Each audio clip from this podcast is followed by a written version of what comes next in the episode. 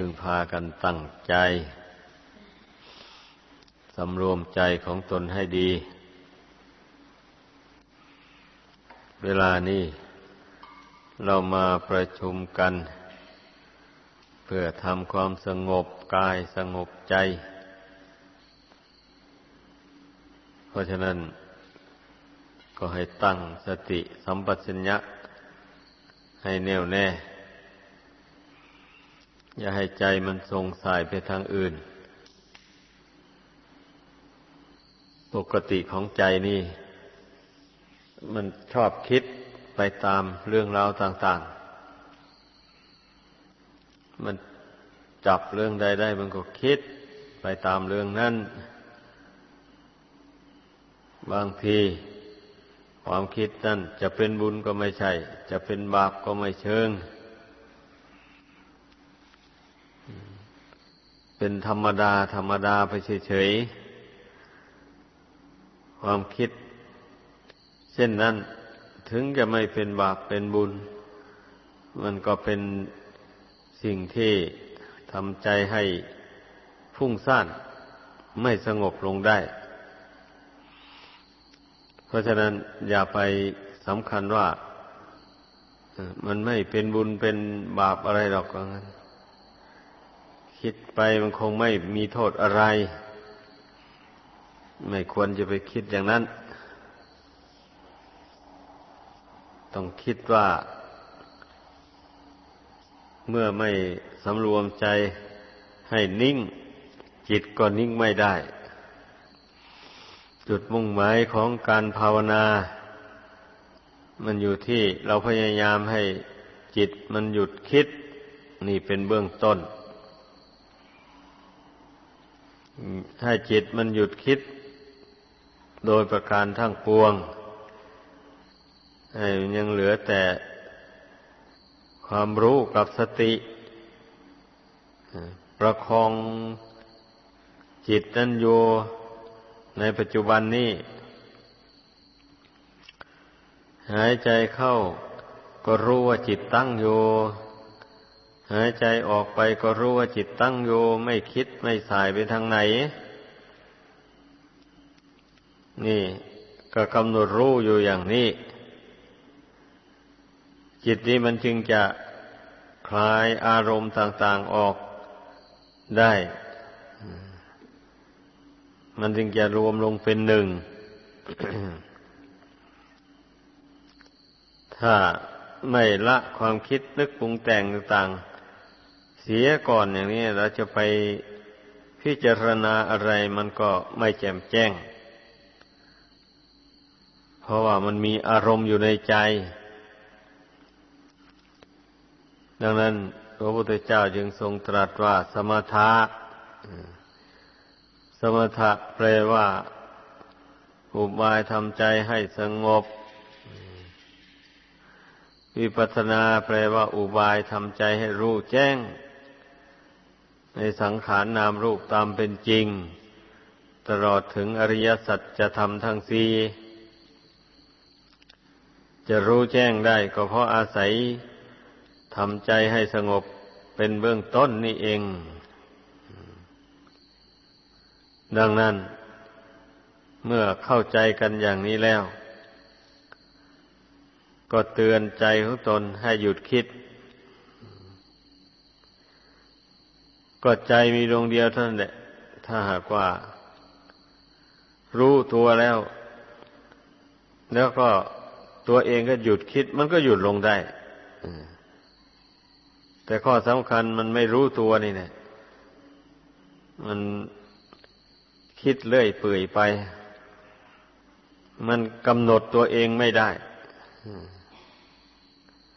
สำคัญอยู่ตรงนี้ ฉะนั้นต้องกำหนดตัวเองให้ได้กำหนดรู้นะกำหนดรู้ความรู้อันนี้นะนั่นแหละเมื่อผู้ใดมากำหนดรู้ความรู้อันนี้ได้แล้วก็ จิตมันก็หยุดคิดเท่านั้นเอง มันจะไม่คิดส่งสายไปทางอื่น ดังนั้นนะ่ะ สติก็แปลว่าความระลึกได้ ก็ระลึกเข้ามาหาความรู้นี่แหละ ไม่ใช่ระลึกไปอย่างอื่นไม่พูดถึงการภาวนา มันต้องเอาความรู้เป็นหลัก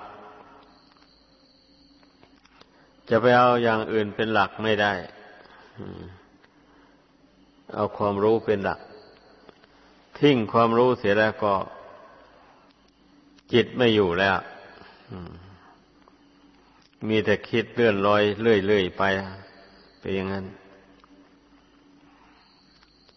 ถ้าเรากำหนดความรู้นี่เพ่งความรู้นี่อยู่ จะสุขจะทุกข์จะร้อนจะหนาวอย่างไรก็ช่างไม่วันไหวสะกดจิตนี้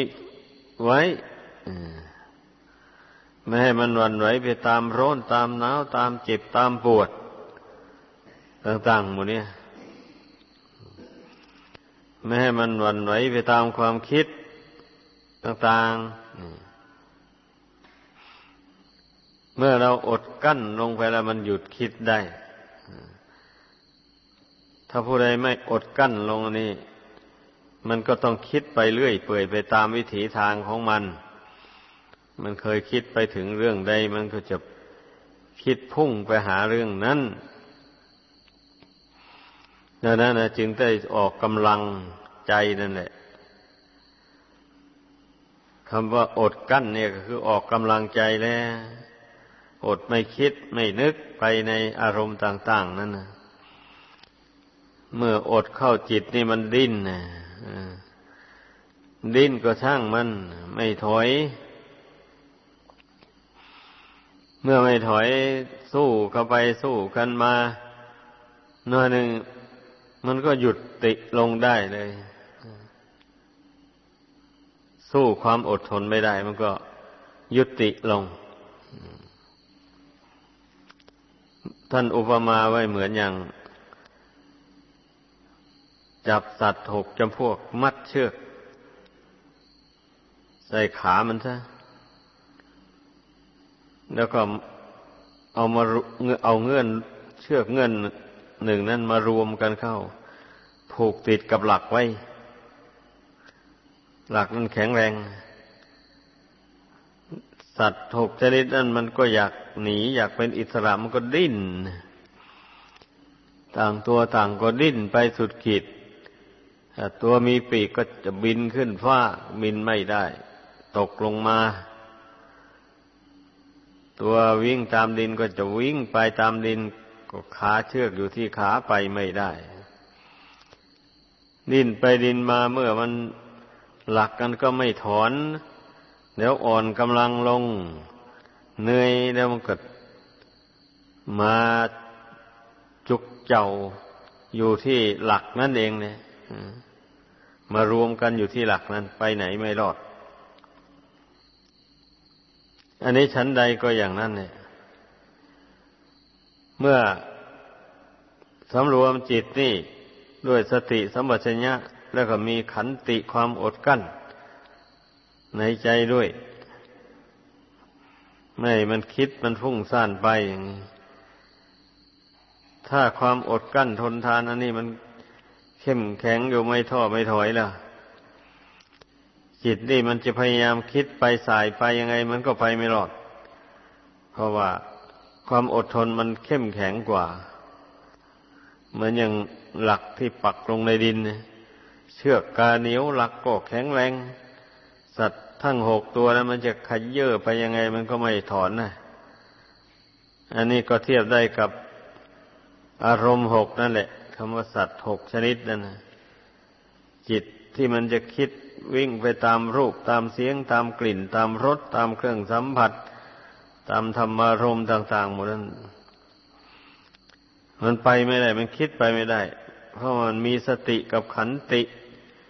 ต้านทานไว้ มันยังคิดไปไม่ได้ คิดไปมันรู้ตัวแล้วมันก็ยุติลง พอเผลอเผลอขยับคิดไปมันก็รู้ตัว มันก็อดกลั้นเข้าไป ฝึกเข้าไปอย่างนี้เขาก็ไม่นานความคิดมันก็ยุติลงได้ เพราะว่าต้านทานต่ออำนาจแห่งความอดทนไม่ไหวมันก็อ่อนกำลังลง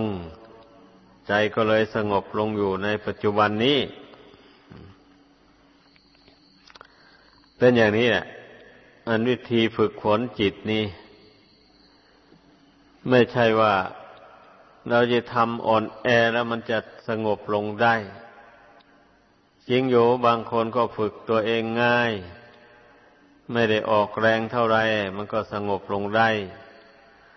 แต่บางคนมันต้องได้ออกแรงเต็มที่ กลัวมันจะสงบลงได้นะมันนิสัยไม่เหมือนกันน่ะ เราจะไปถือเอานิสัยผู้อื่นนะมาเป็นนิสัยของตนเอง โดยฝ่ายเดียวแล้วมันไม่ได้ ต้องสังเกตดูนิสัยใจคอของตัวเอง ให้รู้เรื่องเจ้าของเอง เมื่อรู้ว่าตัวเองนี่มันหยาบจำเป็นต้องได้ใช้กำลังแข็งแรง สู้ทนอดกั้น มันถึงจะสงบลงได้อย่างนี้ ก็ต้องใช้สติสัมปชัญญะต้องใช้ความอดความทน ความภาคเพียรพยายามเข้าไปไม่ท้อไม่ถอย เพ่งลมหายใจเข้าออกลงในปัจจุบันนี่ไม่ท้อไม่ถอยแล้วก็ มันไม่เหลือวิสัยหรอกใจที่เคยฟุ้งซ่านมาแต่ก่อนก็ค่อยสงบลง สงบลงไปได้ ว่าแต่อย่าไปทิ้งความรู้กำหนดรู้อยู่ที่รู้อยู่อย่างนั้นนะหน่อยมันก็เอาชนะความคิดนึกความจำหมายต่าง ๆได้ เมื่ออารมณ์เหล่านั้นดับไปแล้วจิตก็รวมลงเป็นหนึ่งได้สบายแบบนี้นะมันลำบากแต่ตอนต้น อันตอนปลายนั้นสบายแบบนี้เบาใจเบากาย เมื่อจิตมันคลายอารมณ์ต่าง ๆออกไปแล้ว ถ้าจิตมันยังไม่คลายอารมณ์ต่าง ๆออกไป มันจะไม่เบากายเบาใจเลย มันเคยมีความรู้สึกอยู่อย่างไร ก็จะรู้สึกอยู่อย่างนั้นแหละ นี่ให้สังเกตดูทุกคน ถ้าหากว่าจิตมันรู้ตัวได้ว่า มันคลายอารมณ์ออกไปแล้ว อย่างนี้ก็มีสติประคองความรู้สึกอันนั้นไว้อย่าให้มันเสื่อมง่าย ๆ อย่าให้มันถอนง่ายๆ มีสัมปชัญญะกำหนดรู้ ความรู้อันนั้นอยู่ รู้ไม่ยึด รู้ไม่ถืออะไรนั่นต้องให้กำหนดรู้อย่างนั้น รู้ว่าจิตดวงนี้นะมันไม่ยึดมันไม่ถืออะไรอย่างนี้มันสงบอยู่เฉยๆประกอบด้วยสติสมัชัญญะอยู่ปัจจุบันนี้ อย่างนี้ ก็กำหนดรู้ตัวเองอย่างนี้แหละ ให้ได้ รู้ว่ามันไม่มีอะไรที่ควรจะยึดจะถือ เพราะร้วนตั้งแต่ของไม่เที่ยง อวัยวะน้อยใหญ่ของร่างกายทั้งหลาย ที่ดวงจิตอาศัยอยู่เนี่ย มันมีแต่ของไม่เที่ยง เรามาอาศัยอยู่ในของไม่เที่ยงนั่นนี่นะต้องเข้าใจ ดังนั้นแหละพระศาสดาจึงได้ทรงสอนให้ปรงให้วางลง ในเมื่อตนได้ลุ่มหลงยึดถือมาแต่ชาติก่อนแล้ว มาชาตินี้ก็ยังจะมาหวงมายึดมาถืออีกอยู่ เช่นนี้มันก็จะพ้นจากความเกิดแก่เจ็บตายอันนี้ไปไม่ได้เลย พ้นจากความทุกข์ความโศกเศร้าพิไรลำพันธ์ต่างๆ ไปไม่ได้ ต้องสอนใจตัวเองเข้าไปอย่างนี้แบบนี้นะหัดสอนใจตัวเองด้วยปัญญาเข้าไป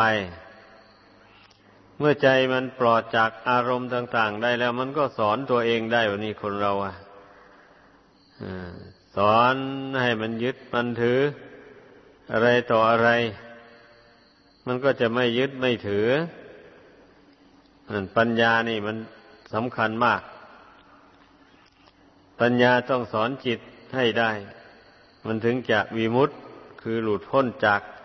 อาสวะกิเลส ได้โดยสมุเฉททประหาร คือว่าคือว่าละได้โดยเด็ดขาดนั่นแหละถ้าหากว่ากิเลสอันใดตนละได้ โดยเด็ดขาดแล้วมันก็รู้ก็รู้ตัว รู้ว่าตนละได้โดยเด็ดขาด ส่วนใดที่ตนยังละไม่ได้ก็รู้ ก็รู้ว่าตนยังละไม่ได้ ก็จะได้เพียรพยายามละกิเลสนั่นนั่นเลื่อยไปไม่มีถอยหลัง พระอริยบุคคลทั้งหลายเนะั่นท่านรู้จริงรู้แจ้งในหนทางอันถูกต้อง ไม่สงสัยลังเลแล้ว เหตุนั้นท่านจึงได้เดินหน้าเรื่อย เท่าที่เดินมาแล้วก็ถูกต้องแล้วมีความสุขสบายมา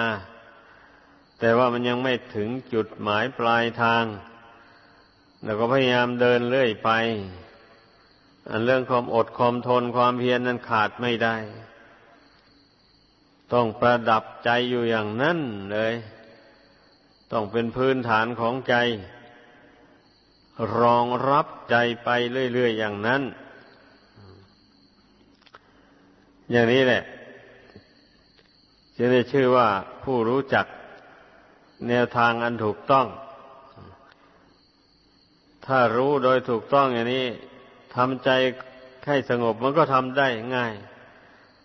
ไม่วุ่นวายเดือดร้อน ไม่สงสัยลังเลดังนั้นก็ให้พึ่งพากันกระทำลงไป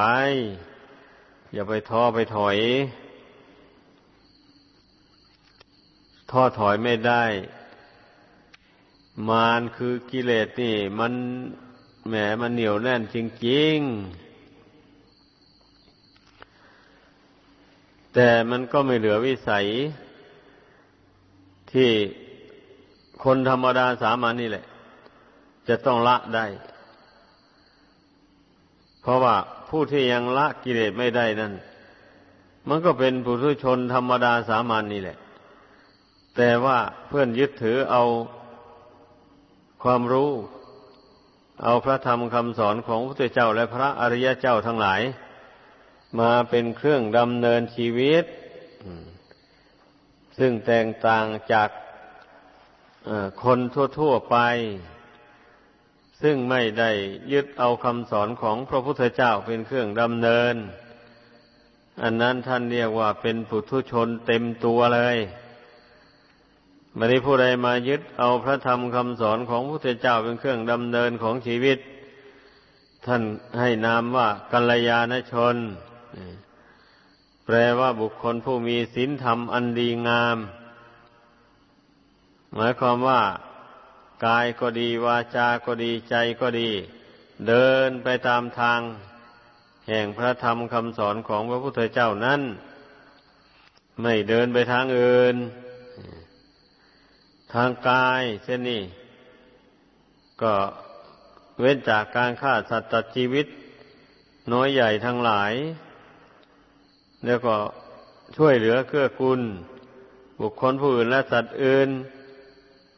ในเวลาเห็นสัตว์มนุษย์และสัตว์ทั้งหลายตกทุกข์ได้ยากลำบาก ถ้าเราสามารถจะช่วยได้ก็ช่วยไป ถ้าถ้าเหลือวิสัยช่วยไม่ได้แล้วก็วางเวกขาลง โดยนึกถึงว่าสัตว์ทั้งหลายมีกรรมเป็นของของตน อย่างนี้นะ ในเมื่อกรรมที่บุคคลใดกระทำมาแล้ว มันตามมาให้ผล ไม่มีใครจะช่วยได้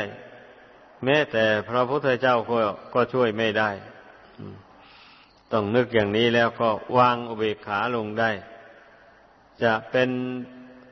ญาติโกโหติกา วงศาคณาญาติอะไรก็ตามแหละ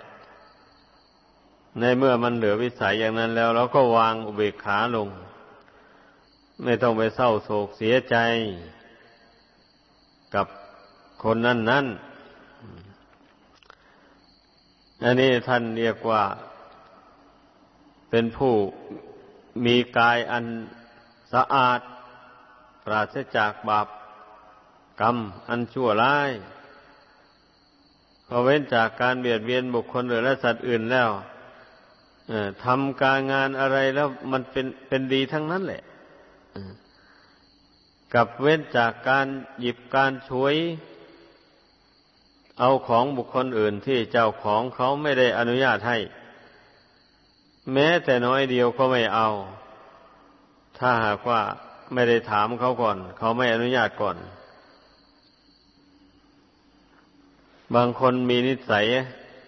มือไว ใจไว พอเห็นของใครวางอยู่ที่ไหน เมื่ออยากได้เต็มแก่แล้วบันนี้ก็ มองหน้ามองหลัง ไม่เห็นเจ้าของแล้วก็หยิบฉวยเอาไป อย่างนั้นนะถือกันว่าไม่ได้ลัก เอาเฉยๆเนี่ย อย่างนั้นก็มีนะบางคนนะเอาโดยฐานคุ้นเคยกัน ถ้าว่าคุ้นเคยกันจริง ๆ เมื่อถือเอาไปแล้วก็ต้องแจ้งให้เขาทราบในภายหลัง ถ้าไม่บอกให้เขาทราบในภายหลัง ก็ถือว่าลักแหละสินข้อนั้นก็ขาดเป็นอย่างนั้น ต้องบอกให้เขาทราบในภายหลัง ว่าถ้านึกในใจไว้ว่าถ้าเขาเรียกร้องเอาเงินเอาทองก็ก็จะให้ถ้าเขามีจิตเมตตาเขาให้ก็เป่าก็สาธุแต่ถ้าพิจารณาดูว่าของนี้เขาหวงแหนมากอย่างนี้ อย่าไปเอา แม้จะคุ้นเคยกันยังไงก็ตาม ไม่ต้องไปถือเอา เขาจะเสียใจนี่การถือเอาสิ่งของเนี่ย ให้พึ่งเข้าใจอย่างนี้ แม้เมียของคนอื่น ผัวของคนอื่นก็เหมือนกันมันก็เว้นได้เมื่อสำรวมกายได้แล้วนะ มันเป็นอย่างนั้น มันก็ไม่ล่วงเกินแหละ เพราะว่าไปล่วงเกินของรักของชอบใจของผู้อื่นนั้นเขาก็ไม่พอใจ จะให้ล่วงเกิน เขาไม่ได้อนุญาตเลยแต่ถ้าเขาไปลักเอาของเขานั่นแหละมันมันถึงได้มีโทษนั่นแหละลองสังเกตดู นี่แหละ เว้นความประพฤติชั่วทางกายนะ มันมีเหตุผลอย่างนี้ พระพุทธเจ้ายังได้ทรงสอนให้เว้นนั่นแหละแล้วก็การดื่มสุรายาเมาเครื่องดองของเสพติดให้โทษต่าง ๆ หมู่นั้นก็เรียกว่าเราก็ทำทางกายนั่นแหละถ้าใจเห็นโทษของของเสพติดได้โทษเหล่านั้น แล้วเบื่อมันบังคับไม่ให้มันไปฉวยไปจับเอามาดื่มมากินอย่างนี้ มันก็ทำไม่ได้ดอกกาย อันนี้นะถ้าใจมันเห็นโทษของสิ่งเหล่านั้นแล้วเบื่อหน่ายมันแล้ว มันจะไม่ไปแตะต้องเลย ดังนั้นรวมความลงแล้วว่า การทำความชั่ว ทุกอย่างมันขึ้นอยู่กับใจดวงเดียวนี้แท้ๆเมื่อตนฝึกใจตัวเองได้ ห้ามใจตัวเองได้แล้วก็ มันไม่ได้ทำชั่วห้าอย่างนั้นเลย หรือถ้าเป็นนักบวชก็จะไม่ร่วงเสียขาบทวิในน้อยใหญ่ต่าง ๆ เป็นอย่างนั้น เพราะว่าฝึกใจได้ดีแล้วนี่ฝึกให้มันสงบให้มันตั้งมั่นลงไปอย่างว่านั่นแหละไม่ท้อไม่ถอยล่ะ คล้ายๆกับว่าฝึกบังคับใจตัวเองก็ว่าได้นะเว้ยการภาวนาเบื้องต้นนี่นะตามธรรมดาคนเรานี่ไม่ได้บังคับใจตัวเองนะมันอยากคิดอย่างไรก็ปล่อยมันคิดไปตามต้องการเลยอ่ามันก็มีแต่คิดกับคิดแลแบบนี้นะเพราะว่าปล่อยตามเรื่องนี้ไม่ห้ามมันเลยเหมือนอย่างโซเฟอร์ขับรถอย่างนี้นะ ถึงที่หยุดก็ไม่หยุดแหละ มันก็ประสบอุบัติเหตุแหละเป็นงั้น ก็วิ่งไปสุดทางแล้วไม่หยุดเลยมันก็ไปชนอันอื่น เข้าไปแล้ววันนี้นะวัตถุใดขวางหน้าอยู่แล้วมันก็ชนดะไปเลยอันนี้เหมือนกันแหละ เรื่องที่ไม่ควรคิด มันก็เอามาคิดอย่างนี้นะ ก็หมายถึงเรื่องที่เป็นอกุศลเรื่องที่เป็นกิเลสบาปประทำต่าง ๆ นั่นแหละที่ไม่ควรคิดถึงคำนึงหา มันก็คิดอย่างนี้นะ มันก็ไปเจอบาปอากุศลเข้าไป นี่เป็นอย่างนี้ เพราะนั้นอะไรอะไรมันก็รวมลงมาที่จิตดวงเดียวนี่แหละ บุญก็ดีบาปก็ดี อย่าไปสงสัยถ้าผู้ใดฝึกใจนี้ได้แล้ว บาปมันก็เกิดไม่ได้เพราะว่า